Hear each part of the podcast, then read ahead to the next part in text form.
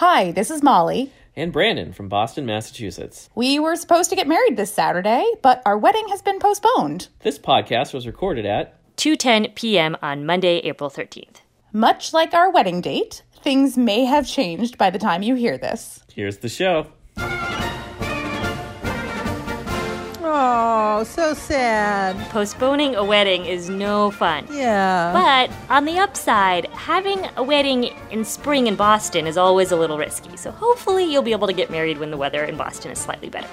Hey there, it's the NPR Politics Podcast. I'm Asma Khalid. I'm covering the presidential campaign. And I'm Mara Liasson, national political correspondent. And we're joined by our old Washington desk friend, Tim Mack. He's now part of NPR's investigations team. Hey, Tim. Hey there. Exactly 1 month ago, President Trump had this to say.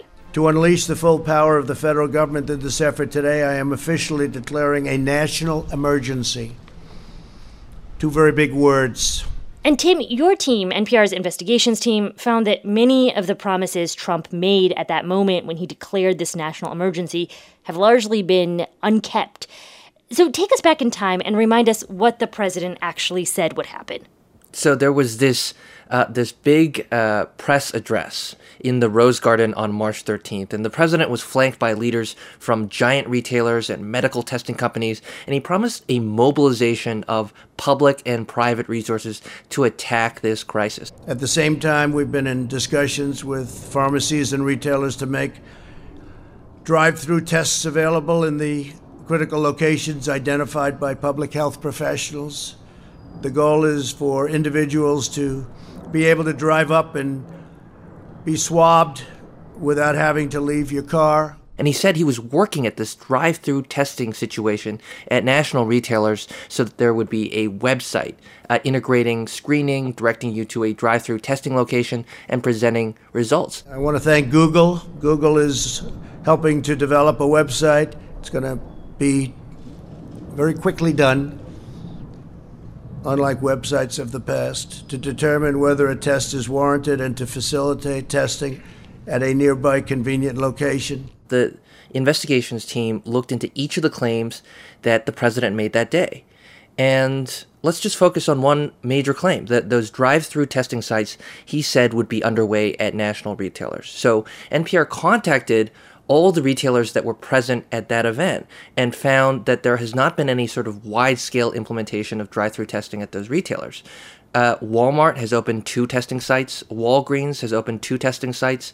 CVS has opened 4. And Target, which was also at the Rose Garden address, has not opened any. In fact, the company said it had no formal partnership with the federal government right now and that it was waiting for the government and state governments to take the lead. Wow, that is only 8 places. That's just extraordinary.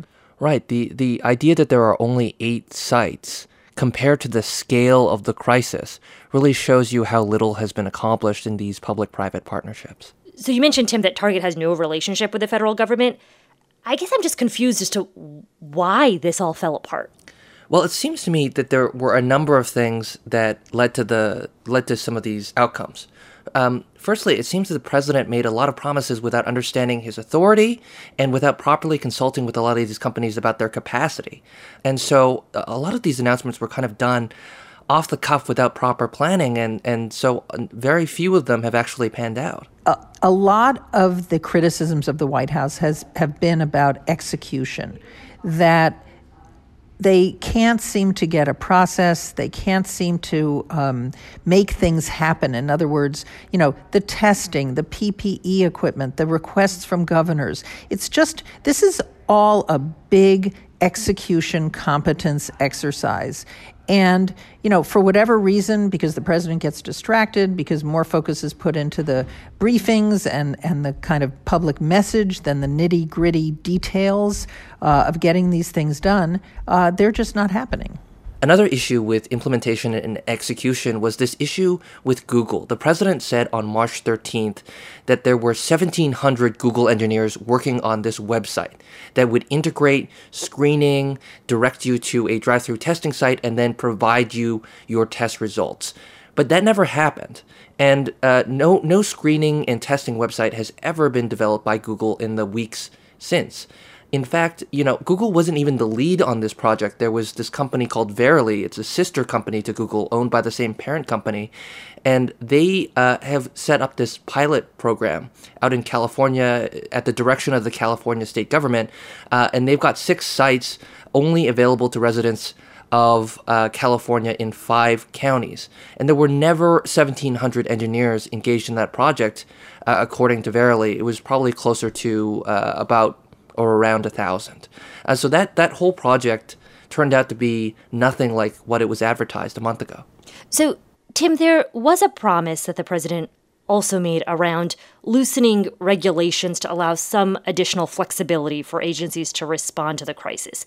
And we should point out it feels like there has been some of that has occurred. Is that correct?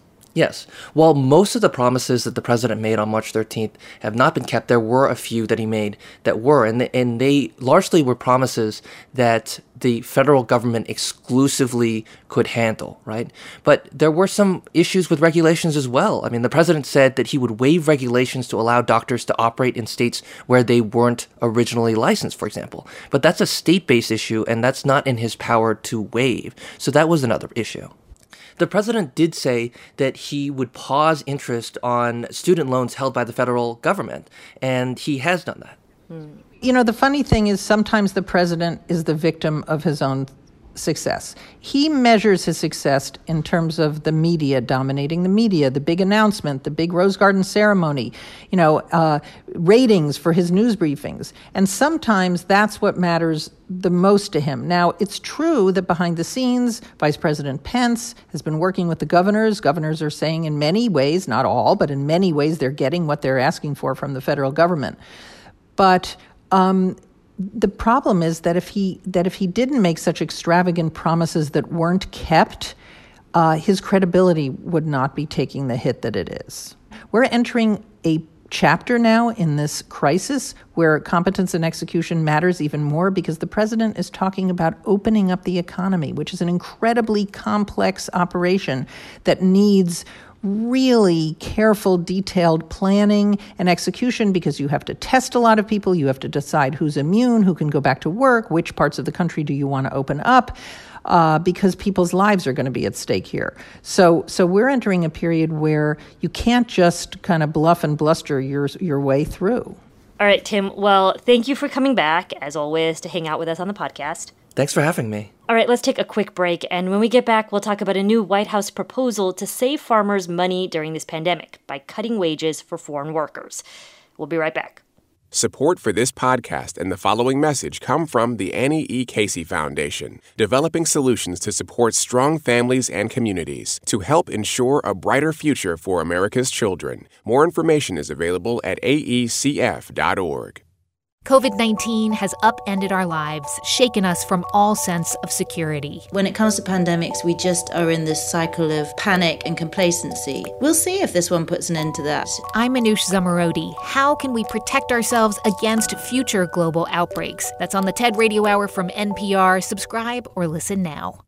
And we're back, and we're joined now by White House correspondent Franco Ordoñez. Hey, Franco. Hello. Well, Franco, you had an exclusive story over the weekend about how the Trump administration is hoping to save farmers money.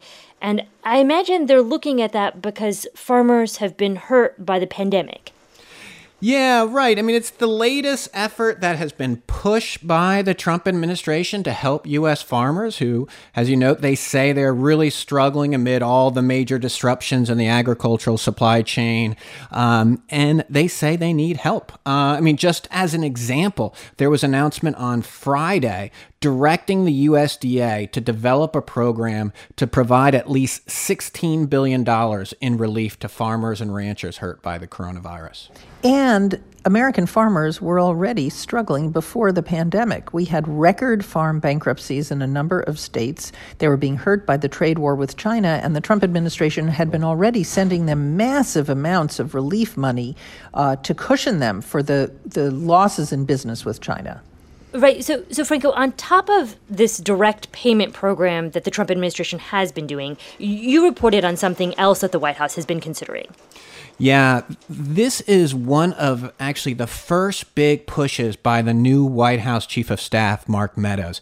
He is working with the Agriculture Secretary, Sonny Perdue, to see how they can reduce wage rates for foreign guest workers on American farms. Those are workers who are here on H-2A visas. And the idea is if they can help U.S. farmers struggling during the coronavirus, but opponents say that these farmers and the Department of Agriculture and the White House are trying to take advantage of a crisis to push down wages, not only for the vulnerable farm workers, but it can also undercut wages of domestic workers, of U.S. workers who are working in the same area. So, Franco, how is this idea being perceived at this point? Well, it's made some really strange bedfellows of labor and immigrant rights groups, as well as immigration hardliners who are usually aligned with the president's agenda. You know, these two groups, they're both critical of the program, but for, as you might imagine, very different reasons. Folks like Eric Nicholson of the United Farm Workers, for example, they just say that the focus needs to be on protecting these essential workers, these vulnerable workers, at a time where they're already risking their lives to bring people their food. I don't understand how they can sit down for a meal, look at the fruits and vegetables and animal protein that may be on their plate, and be thinking about, let's try to pay these people less. And groups on the right, they argue that the administration is basically bending to the will of the agricultural lobby. I spoke with Mark Krikorian of the Center for Immigration Studies. He says, you know, look, they may be in trouble, but this is another reason to, you know, wean themselves off of foreign labor because it's all about cheap labor. So the point here is to cheapen the labor. That's the point. This is, H-2A program is a cheap labor program anyway. This is to make it a cheaper labor program. You know, speaking of strange bedfellows, I think that's going to become the theme for the politics of this entire crisis, because you just had Republicans voting in the Senate unanimously for the biggest infusion of federal money into the economy ever. Republicans voted for sick leave. They voted for income support, even though it was temporary. And you're going to have a lot of people supporting things that they never would have thought they would before. For instance, Republican Senator Josh Hawley, really conservative guy, wants the United States to adopt a European-style subsidy program where the federal government would pay 80% of people's salaries to prevent layoffs. So, you know, in this agriculture program, in other ways, big government populism has come back because of COVID-19. The question is, does it last after the pandemic? And in what form? All right, well, that is all the political news we have for today. But we want to tell you about something new that we tried last week. We taped our Can't Let It Go segment on video. If you missed that and you want to see what it's like to tape the podcast, you can head over to our Facebook group. You can join by going to n.pr/politicsgroup. I'm Asma Khalid. I cover the presidential campaign. I'm Franco Ordoñez. I cover the White House. And I'm Mara Liasson, national political correspondent. And thank you for listening to the NPR Politics Podcast.